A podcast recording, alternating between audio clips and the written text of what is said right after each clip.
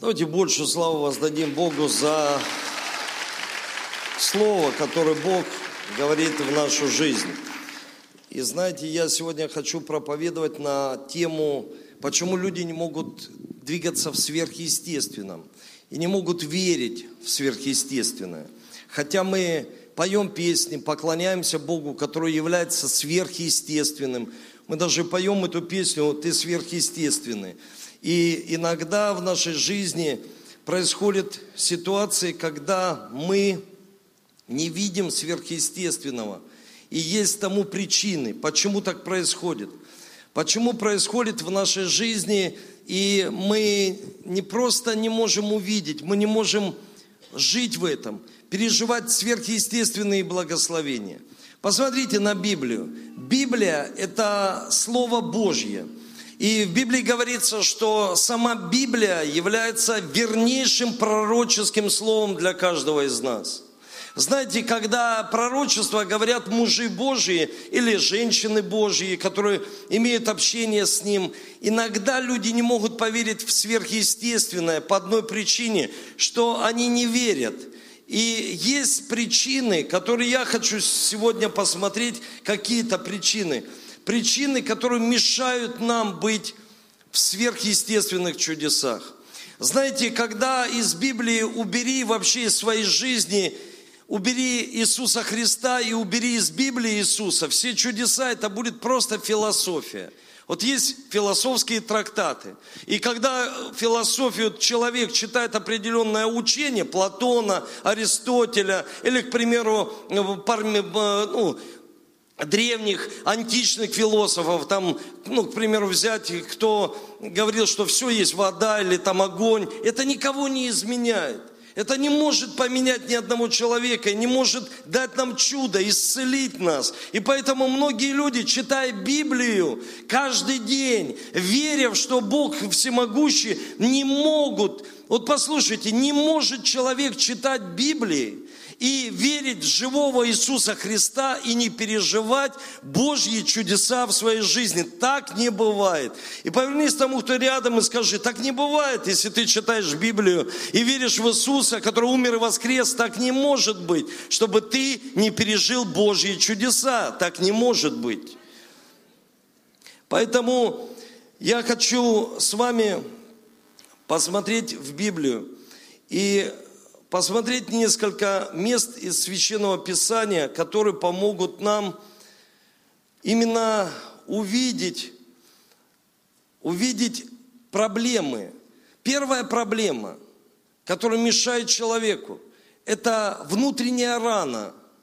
Это внутри рана, когда человек раненый внутри, когда у него есть низкая самооценка, неуверенность, Почему я говорю об этом? Потому что человек, который имеет рану внутри, он делится с другими людьми только своей раной.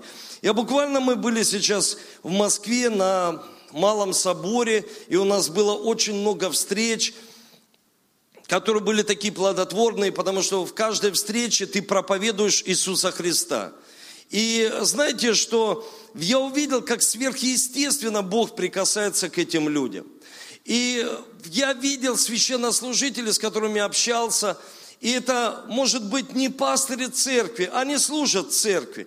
И я видел, что иногда люди, они наполнены так сильно негативом по отношению к своей стране, некоторые к своей семье, и они делятся только своими ранами. И когда ты общаешься с ними, спрашиваешь, как у вас дела, чем вы живете, и люди начинают делиться своими ранами, они начинают делиться, как им плохо живется, какой кризис, как вообще, что происходит в их городе, в стране. Я говорю, а что хорошего происходит в вашей жизни? Скажите, что хорошего происходит в вашей семье? Вот что хорошего? Сегодня вот когда у Солодовникова была помолвка, я говорю, а почему ты его полюбила? Вот что тебе понравилось в этом человеке? Иногда даже, когда я консультирую людей, и приходит семья, и мы это делаем с моей супругой, люди говорят о плохих вещах. Они даже пишут плохие вещи, но когда им говоришь, ну что вы хорошее можете сказать о своей жене, о своем муже. и молчание, в принципе, ничего хорошего. Я говорю, слушайте, а что вас тогда объединяет? Как вы вместе живете? Что, ну, как вы, как, как вы, как вы, ну, до сих пор еще вместе, на сегодняшний день, на 10 браков в России. Ну, я скажу так, я меньше статистику, 5 разводов, хотя их больше. Вы представляете, то есть, и человек может сказать, слушай, ну это вообще, это как такая страна? Да наша страна, она уже изменяется, она возрождается. И ты лично, твоя семья должна быть примером. Но когда человек верующий не является примером и не говорит об исцелении, не говорит о том, что твоя семья, к примеру, может быть примером и восстановить другую семью, так что же тогда должна делать церковь? Церковь должна идти в сверхъестественном, потому что цель церкви это спасение других людей, это образец семьи, это образец, это, это можно так сказать, эталон, эталон. Потому что апостол Павел говорит, подражайте мне, как я Христу. Кто может сегодня сказать, подражайте моей семье, как мы Христу. Подражайте воспитанию детей, как мы это делаем вместе со Христом. Подражайте мне, как пастору, бизнесмену. Подражайте мне. И это, в принципе, человек, который полностью доверяет Иисусу. Который даже говорит, вот сейчас, там, к примеру, кризис. Все, доллар растет, все, проблемы растут. Но человек говорит, я полностью все равно доверяю Иисусу Христу. Почему? Потому что он он меня никогда не оставит. Потому что Он сверхъестественный Бог и даст мне сверхъестественное, если нужно, обеспечение для того, чтобы я мог не просто выживать, а процветать. Давайте посмотрим Священное Писание. Бытие, 28 глава, с 10 по 16 стих.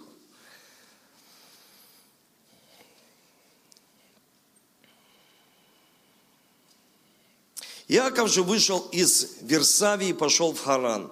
И пришел на одно место и оставался там ночевать, потому, потому что зашло солнце. И взял один из камней того места и положил себе изголовьем и лег на это место, лег на этом месте. И увидел во сне, вот лестница стоит на земле, Верх ее касается неба, а вот ангелы Божии восходят и не сходят по ней. И вот Господь стоит на ней и говорит, я Господь, Бог Авраама, отца твоего, и Бог Исаака. Землю, на которой ты лежишь, я дам тебе, потомству твоему. И будет потомство твое, как песок земной. И распространишься к морю, к востоку, к северу, к полудню, и благословятся в тебе и в семени твоем все племена земные. И вот я стою с тобой и сохраню тебя везде, куда не пойдешь. Доколе не исполню того, что я сказал тебе. Иаков пробудился от сна своего и сказал, истинно Господь присутствует на месте сем, а я и не знал. Смотрите, что говорит Священное Писание – Священное Писание говорит, что многие люди пришли в церковь, вот сюда, в ДК Росвертола. И они говорят, это же не церковь, это же не храм. И они пришли, и это естественно, что человек пришел, в принципе. Естественно, что он приходит, он говорит, я понимаю, может быть, не до конца, он пришел на это место. Но в Библии говорится, вот он лежит в поле, и взял себе подушку в виде камня, и подстелил себе под голову, и спит, и видит ночное видение видение, сон. Ангелы сходят и не сходят вниз. И он увидел, и он просто пережил прикосновение Бога в своей жизни. И он говорит, а я и не знал, что Бог здесь. Знаете, как много людей, которые так говорят, а я и не знал, когда нас венчали, что сам ангел стоял рядом и все это записывал, все мои слова – а я и не знал, что когда я прихожу в церковь, Бог прикасается к моему сердцу и говорит через проповедующего лично ко мне. Скажи, лично ко мне. Лично ко мне, человеку, лично ко мне он говорит. Не к соседу, не к жене, не к там теще, не, к примеру, к маме, а лично ко мне. И я и не знал, что Бог сопровождает меня на всех путях. А я и не знал. Знаете, Здесь описывается человек, который был ребенком Авраама. у Авраама, у него не было детей. Есть историческая версия, когда Авраам вышел из Ура Халдейского. Ур Халдейский это, был мощь, это была мощная цивилизация. Он выходил из Ура Халдейского, и в Библии говорится, что у его папы Фары был еще один сын, который умер в Уре Халдейском. А версия в чем? Что в Уре Халдейском была гражданская война. И они все покидали это место, величайшую цивилизацию. Все выходили оттуда, и Бог ему сказал, и он услышал, выйди из Ура Халдейского. И он вышел. Он услышал. Многие люди сегодня не слышат. Там, где происходят какие-то ситуации в жизни, они не слышат, что Бог им говорит, выйди из этого места. Потому что если ты не выйдешь, будут большие проблемы. И когда они вышли, они потеряли, он потерял своего родственника. И у него были внутренние раны. Послушайте, он долгое время хотел иметь ребенка и был бесплодный. Он видел, что его брат погиб. Он видел, что-то с ним произошло. Он видел своего отца, который остался в Харане и не пошел, не стал жить вместе с Богом. Сегодня очень много людей, которые говорят, ну и что, что ну, вот я, у меня семья, я могу еще жить с любовницей. Ну и что, что я, ну, я хочу так возле ну, телевизора с пивом, и чтобы смотрели на меня дети, еще и сигареты. Я хочу так жить. И это отец остался в Харане, в месте, которое называется перекресток. Он остался там. И этот образ сфотографировался в разуме у его детей. И Авраам долгое время был бесплодным. Он хочет преуспевать, быть богатым, а он бесплоден. Он хочет иметь детей, а он бесплодный. Он хочет что-то сделать в служении, не получается. В бизнесе ноль. Еще что не получается. Почему? Внутренняя рана. И он обратился к Богу, которого имя было Эль-Шадай. Эль – сущий, всемогущий Бог. И Шад – приставка это грудь матери. И Бог начал кормить его грудным молоком. То есть он был взрослый, а внутри он был младенец. Он был вроде такой, знаете, ну, седая уже борода, а внутри он маленький. Маленький всегда. Знаете, вот когда я, у меня пять детей, и я, я не считаю, что это много. Есть у людей больше семья. Но в большой семье когда ты общаешься с детьми, они иногда говорят, что-то сделают. Я говорю, зачем ты это? А я и не знал, что так не надо делать. Я говорю, сынок, пойми, когда ты что-то делаешь, мало что ты не знал, сейчас ты знаешь, или дочь моя, вы должны понять, что всегда рядом с вами Бог и все это видит. Вы понимаете, вы должны иметь Божий страх в своей жизни, что Бог, Он видит все, где вы, на кухне, или, к примеру, в уборной, или, к примеру, ты в церкви молишься. Бог видит все, Он всемогущий и вездесущий Бог. И если, к примеру, я прикасаюсь к тебе, чтобы возложить руки на тебя и помолиться, к тебе прикасается Иисус. Если я обнимаю тебя, тебя обнимает Иисус. Но если ты осуждаешь меня, ты осуждаешь не меня, а Иисуса. И когда люди, они это делают, они говорят, почему у нас в жизни ничего не получается? Потому что нельзя что-то делать из ран.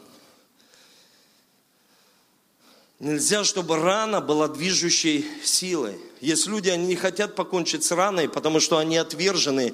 Это их движущая сила. Они даже говорят, я не хочу получать исцеление. Это как моя движущая сила. Я доказываю всем. Я доказываю. Послушай, но человеческая сила, она временно, она может сломаться. А сверхъестественная сила, она прибудет вовек, потому что это сверхъестественный Бог. Смотрите, Второе. Второе, когда человек, первое, имеет внутреннюю рану. Второе, когда он говорит, у меня есть препятствия, мне, мне мешают люди, у меня нет команды, у меня нет семьи, у меня вот такая ситуация, у меня такая проблема, у меня вот... И находит масса проблем. Есть люди, которые живут тем, что их когда-то, они говорят, меня заколдовали. Послушай, никто, ни колдунья, никто Самый злейший враг – это ты сам.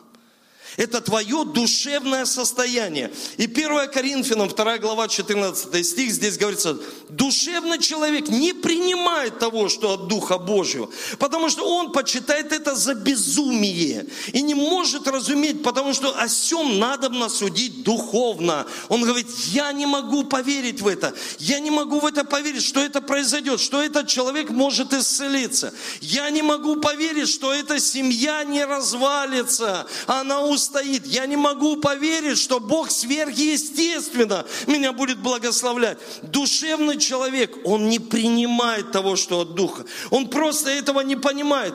Кто такой душевный человек? Душевный человек, мы привыкли, душевно, душевно. Душевный – это обычный человек – которому ты говоришь, что там человек исцелился, он не может быть.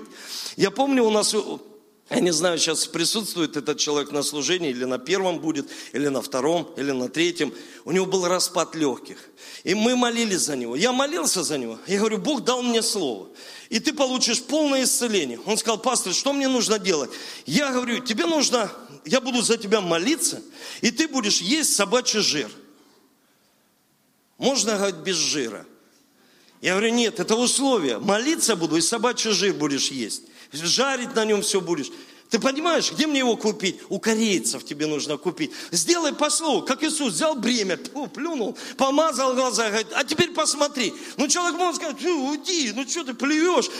По слову. Хочешь сверхъестественно. Вот в данный момент я получил слово, что жир и э, молитва. И он получил. И знаете, когда мы приходили к врачу, врач говорил такие глупые вещи, как многие люди. Они говорят, а, а, она сказала так, если он получит исцеление, я уверую вашего Бога.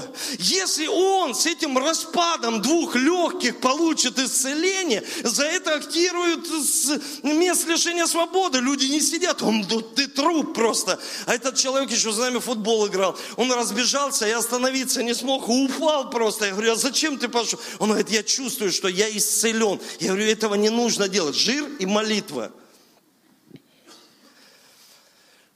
Он полностью получил исцеление. И когда мы пришли к врачу, как вы думаете, врач уверовал? Вот видите вы какие негативно настроенные. Добрые христиане. Сразу нет. Я бы хотел бы, чтобы врач уверил. Но врач сказал, бывает такое. Когда человек получил от ВИЧ, я такой термин не слышал.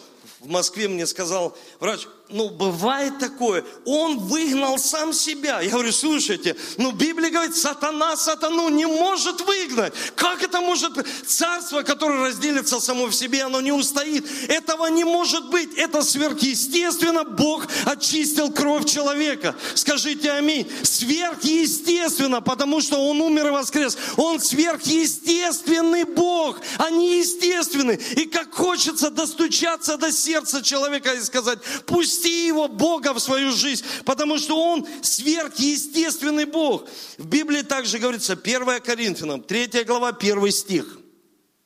Я не мог говорить с вами, братья, как с духовными, но как с плотскими, как младенцами во Христе. Он смотрел на Авраама. И говорит, я люблю тебя, сын мой, но я не могу дать тебе еще ребенка. Потому что он есть уже, ты видишь, я как звезды размножу тебя, я умножу как песок, но ты еще младенец, мне нужно кормить тебя грудным молоком, грудным молоком. И когда ты вырастешь, ты поймешь,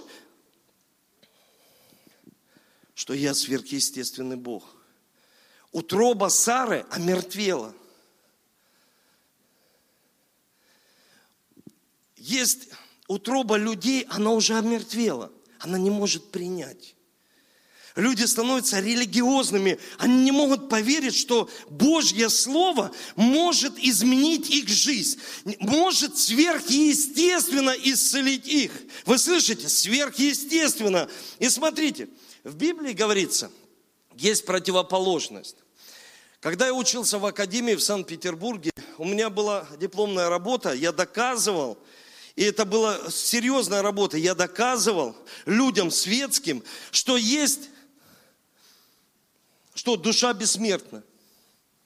Мне нужно было не основывать только на Священном Писании, но еще читать другие там трактаты, доказательства. И это очень сложно на самом деле. Верующему легко сказать, ты знаешь, а многие верующие и не верят, называя себя верующими, и отвергли сверхъестественно, что они когда-то придут на небеса, что мы здесь временно, они и не верят. Они говорят, а что, правда что ли? Я на небеса, я вчера Давиду говорю, сынок, мы в этой жизни готовимся пойти на небо, и мы должны быть готовы готовы туда пойти, чтобы наши светильники были наполнены маслом. А это, Библия говорится, мудростью. А что такое, сынок, мудрость? Выбрать главное. Послание к евреям, 5 глава, 14 стих. Знаете, я читал учение Сократа о доказательстве души. Он вот проще я ничего никогда в жизни не слышал. И он это просто его вот учение о доказательстве души, оно было перед его смертью. Ему дали выпить яд, он был в тюрьме, стояли его ученики, стоял молодой Платон, и все смотрели на него, слушали. И он говорит, поймите, есть доказательство души путем противоположности. Есть свет, есть тьма. Они, да, есть огонь, тепло, и есть холод. Да, есть смерть, а есть жизнь. А, вот значит что? Путем противоположности. Есть смерть, есть жизнь. Есть смерть, есть жизнь. Всегда есть противоположность. И смотрите, противоположность того, что когда человек плотской, когда он душевный, есть противоположность зрелого человека, духовного человека. В Библии говорится, твердая же пища свойственна совершенным, у которого чувства навыком приучены к развлечению добра и зла. Чувства навыка приучены к развлечению добра и зла. Что это значит? Чувства – это органы восприятия – Органы восприятия. У каждого из вас есть глаза. Мы, ну, я верю, что мое осязание появится через две недели уже. У меня есть только духовное осязание. Когда-то пропало осязание, я не чувствую запахи, но я чувствую их духовно чувство навыка к развлечению добра и зла. У вас есть глаза, мы все видим.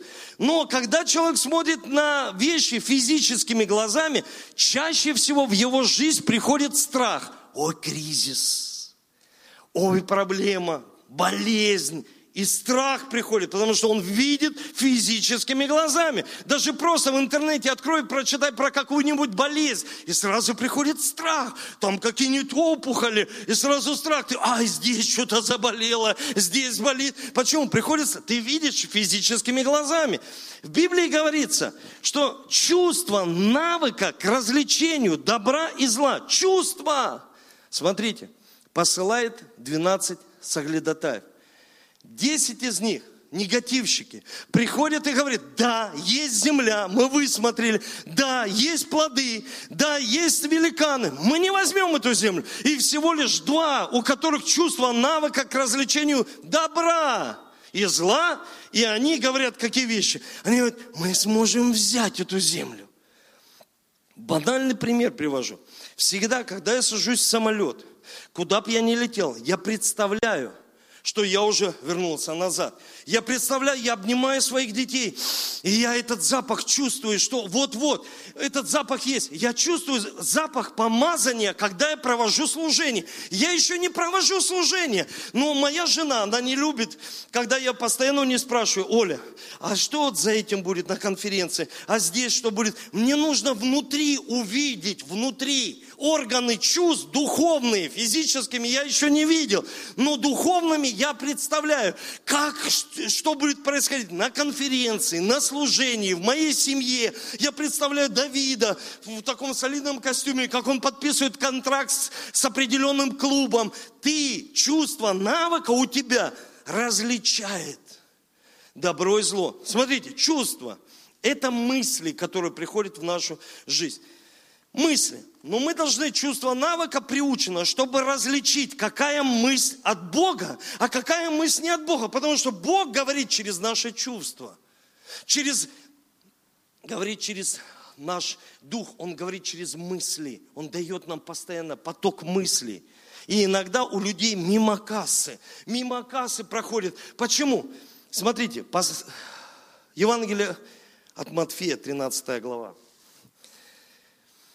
Евангелие от Матфея. Потому говорю им притчами, чтобы они, видя, смотрите, что они видя, не видят, и слыша, не слышат, и не разумеют, чтобы над ними сбылось пророчество Исаи, который говорит, слухом услышите, но не уразумеете. Глазами смотреть будете, но не увидите, ибо огрубело сердце людей сих, ушами с трудом слышат, и глазами глаза сомкнули. Да не увидят глазами, и не услышат ушами, и не уразумеют сердцем, и не обратятся, чтобы я исцелил их. Блаженны ваши глаза, что видят, уши ваши, что слышат, ибо истинно говорю вам, многие пророки и праведники желали видеть, что вы видите, и не видели. Слышать, что вы слышите, и не слышат. Их никто не мог научить.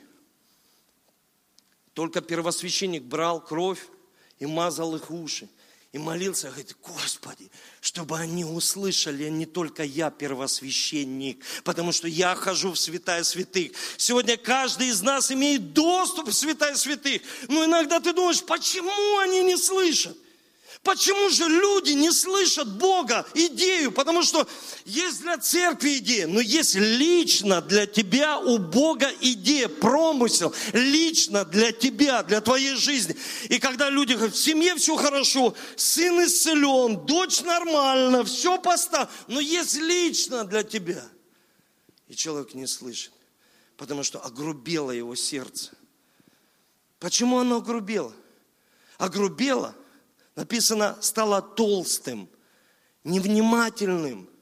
Невнимательным. Это не ко мне, это вот к нему. Это тоже не ко мне, это к ней. Это пророчество к Эдуарду, это пророчество к каждому человеку и для нашей страны. Это слово, которое проповедуется, это ко мне. В первую очередь Слово Божье испытывает меня, слышу я Бога или нет. Потому что я его проповедую, я его транслирую. Это слово, которое я получил от Бога. Я говорю об этом, и Бог испытывает меня, слышу ли я сам Слово Божье или нет. Или люди, у них уже стало написано толстое сердце, огрубело и другой перевод отупела. Сердце, и они не слышат. И пророк Исаия сказал, вы будете видеть, иметь зрение. Знаете, как слепая женщина, она сказала, журналист, ей сказали, а как вы вот живете, вам не тяжело слепой? И она сказала, мне нет. Есть люди, она сказала, со зрением, и они не имеют видения, они ничего не видят в своей жизни. А есть люди, наоборот, слепые физически, но они видят. И Иисус заявляет, блаженны твои очи, блаженны твои уши. Я хочу еще одно место прочитать из Библии. Это откровение. Это откровение 3 глава, 14 стиль. Далее напиши ангелу церкви Владики, так говорит Аминь, верный, истинный свидетель, источник Божьего творения. Знаю твои дела, ты не холоден, не горяч. О, хотелось бы, чтобы ты был или холоден, или горяч. Но ты только тепл, и не горяч, и не холоден. Поэтому я изрыгну тебя из своего рта. Ты говоришь, я богат, я много приобрел, и мне уже ничего, ничего не надо. Но ты осознаешь, что ты несчастен, жалок, нищий, слеп, слеп и гол. Он говорит, ты, ты слепой человек. Я советую тебе купить у меня золото огнем очищенное. Я не буду все читать. Я хочу вам сказать, эта церковь одна была, была одна из самых больших в Малой Азии – она разбогатела, начали торговать глазную мазью в церкви. Глазною мазью начали торговать. И церковь разбогатела, стала богатой. Но церковь должна проповедовать спасение. И Иисус говорит, вы забыли свое призвание, предназначение, что церковь должна проповедовать только спасение. Церковь должна спасать людей, проповедовать Евангелие. Церковь не занимается бизнесом и не занимается политикой. Но церковь влияет на общество, может сказать обществу, может сказать государству, у нас проблема в семье, у нас проблема, к примеру, в этой сфере, у нас проблема достучаться добраться до государства, может это делать.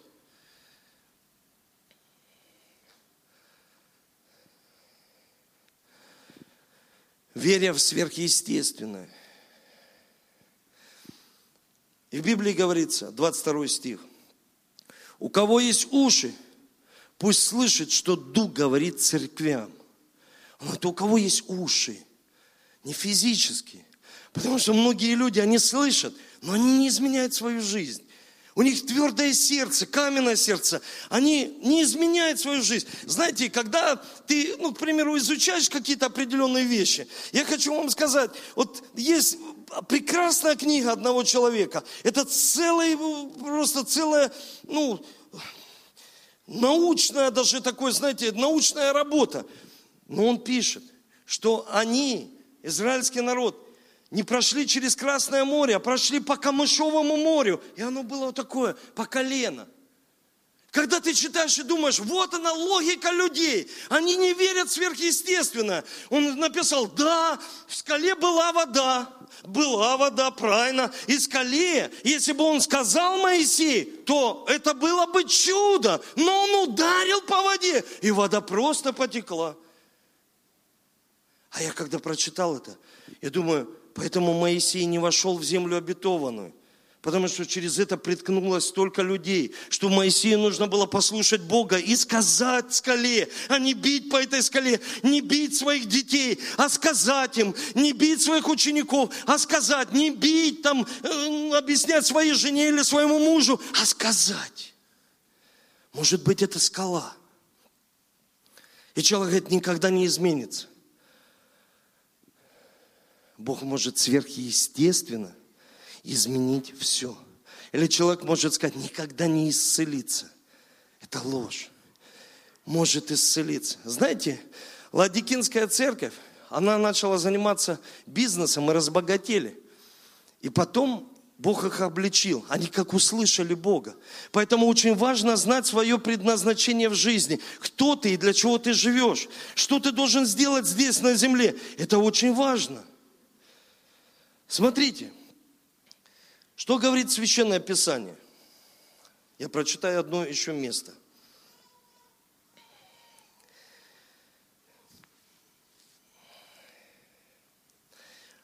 Это Иоанна 14 глава, 26 стих. Утешитель, Дух Святой, который пошлет Отец во имя, научит вас всему и напомнит вам все, что я говорил вам все, что я говорил вам. Дух Святой все напомнит.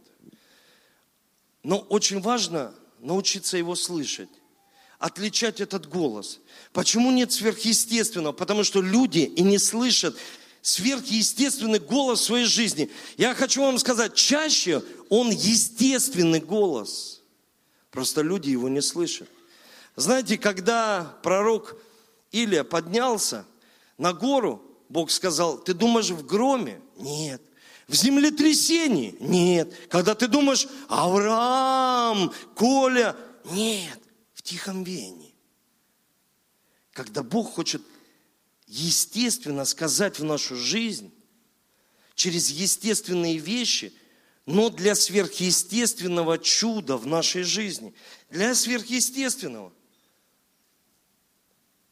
Самуил лежал в храме Господнем – где ковчег Божий. Возвал Господь к Самуилу, и отвечал он, вот я. Но Господь другой раз возвал к Самуилу, и возвал Господь к Самуилу еще третий раз. И сказал Илия Самуилу, пойди назад и ложись, когда зовущий позовет тебя, ты скажи, говори Господи. Можно тебе?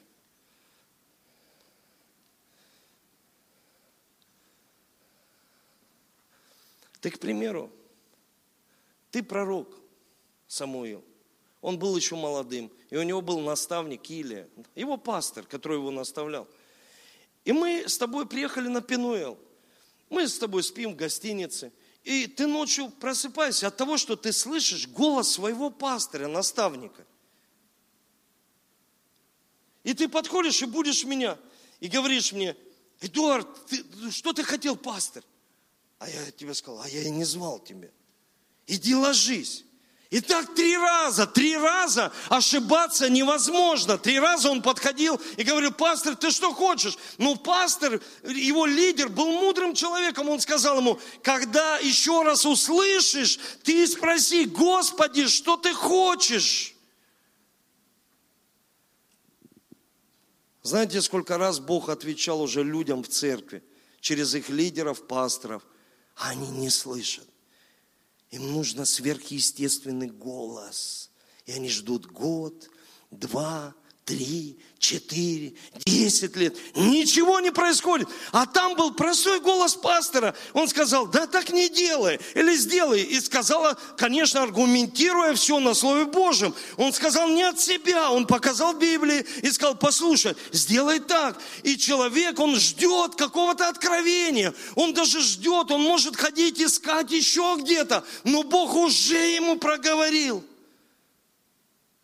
Спасибо. Он проговорил ему естественно для сверхъестественных чудес, а он не услышал. Потому что сердце человека огрубело.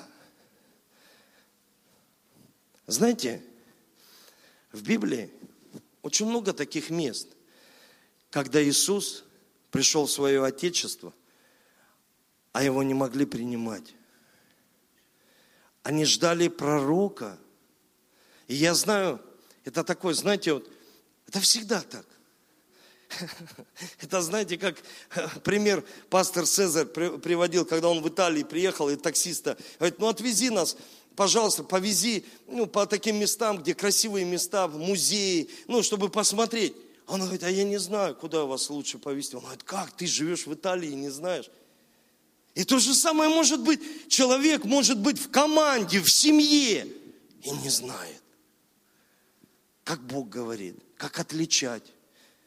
У него чувство навыка, как знаете, вот блудница, Раф, она встретила Саглядатаев, она поднялась, она говорит, побудьте здесь, а я поднимусь. Она поднялась на балкон и высмотрела эту землю. И увидела, что на следующий день стены Ерехона падут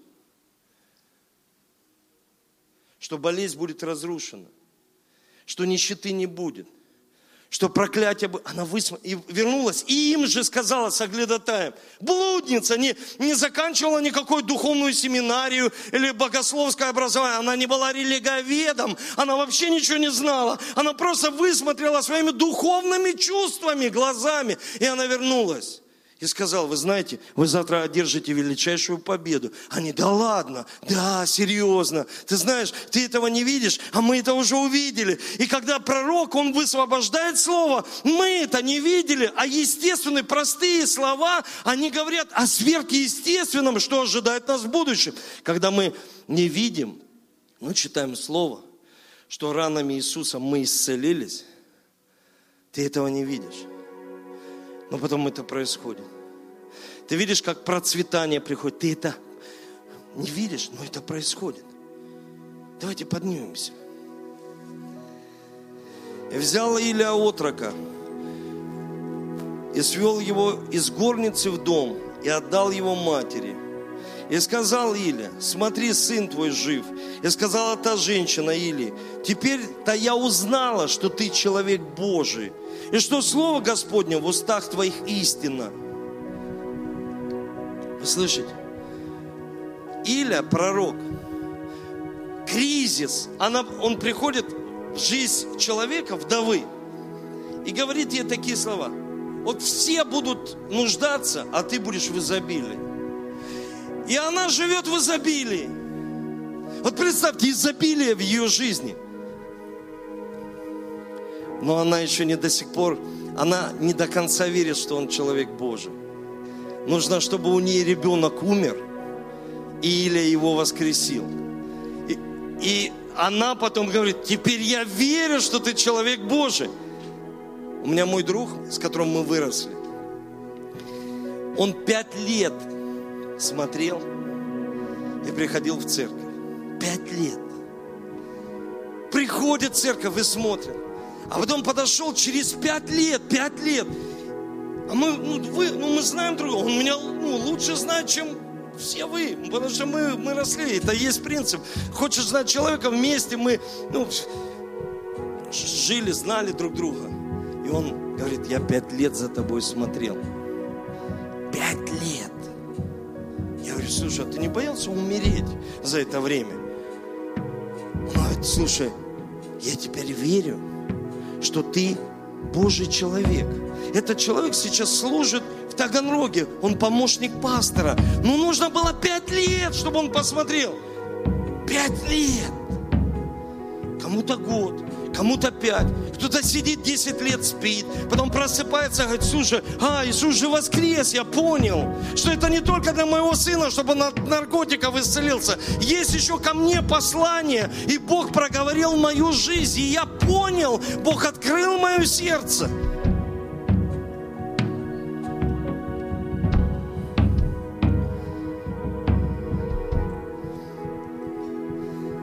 Я приехал в один город, ко мне подошла женщина. Мама одной служительницы, которая служит в церкви у нас. Ее дочь проходила многие трудности, получила исцеление, свободу. Потом еще проходила. И только сейчас, 12 лет, она подошла, взяла меня за руку. Теперь я верю, что ты Божий человек. Я помолился за нее.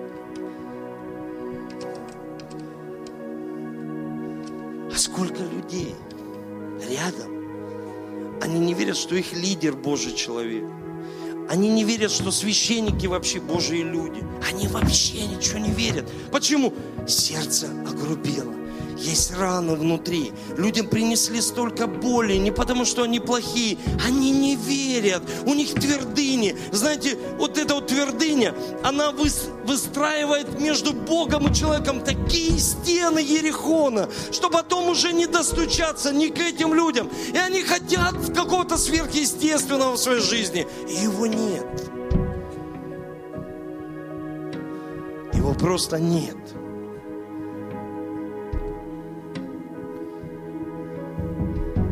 Что сердце уже огрубело, стало полным и невнимательным. Это все не ко мне. У меня жизнь, все нормально в жизни. Жизнь удалась. Прошло много лет. Проходит много лет все сны, которые ты видишь, многие люди и не обращают на это внимания даже Новоходоносор, неверующий царь, он говорит, мне приснились коровы, мне приснилось дерево, которое срубил. Ищите тайноведцев, неверующий, неверующий, а верующий, он говорит, мне сон приснился, а, сон, мне Бог, а, Бог сказал, а мне, и люди вообще так сердце отвердело у них, они просто не верят в сверхъестественное, и они не могут войти в сверхъестественное благословение. Почему? Потому что Сколько людям деревья снились. Они так чему-то приснились. А, к этому. Знаете, все, что приснилось мне на протяжении того времени, как я уверовал – я вижу, как это воплотилось в жизнь. Я увидел видение. Людей стоят в солидных, экстравагантных костюмах. И я понял, что это не только ко мне. Моя жизнь изменилась. И я увидел потом тысячи людей, которые изменяются. Мужские клубы. Я это вижу. Почему? Потому что это воплощается. Это сверхъестественно. И через это во всех городах будет изменяться мужское отношение вообще к жизни. Отцовство, восстановление отцовства. Что люди сегодня даже не знают, кто кто такой отец. Я буквально сидел и молился, и Бог дал мне такое видение. Он просто показал мне. Знаете, я не увидел картины, я просто осознал, женщина, я увидел. Оля зашла с, с, я посмотрел на нее. И перед этим к нам приходила Буракова, еще не родила Марина. И я увидел, она скоро рожает. Я думаю, вот, ну, сестры молодцы. Ну, то есть, ну, Бог дай им терпение. Они терпят такие муки, когда рожают. И Бог дал им, ну, создал их женщины. Они это проходят. Мы это не проходим. И Бог меня вот так остановил и сказал, что?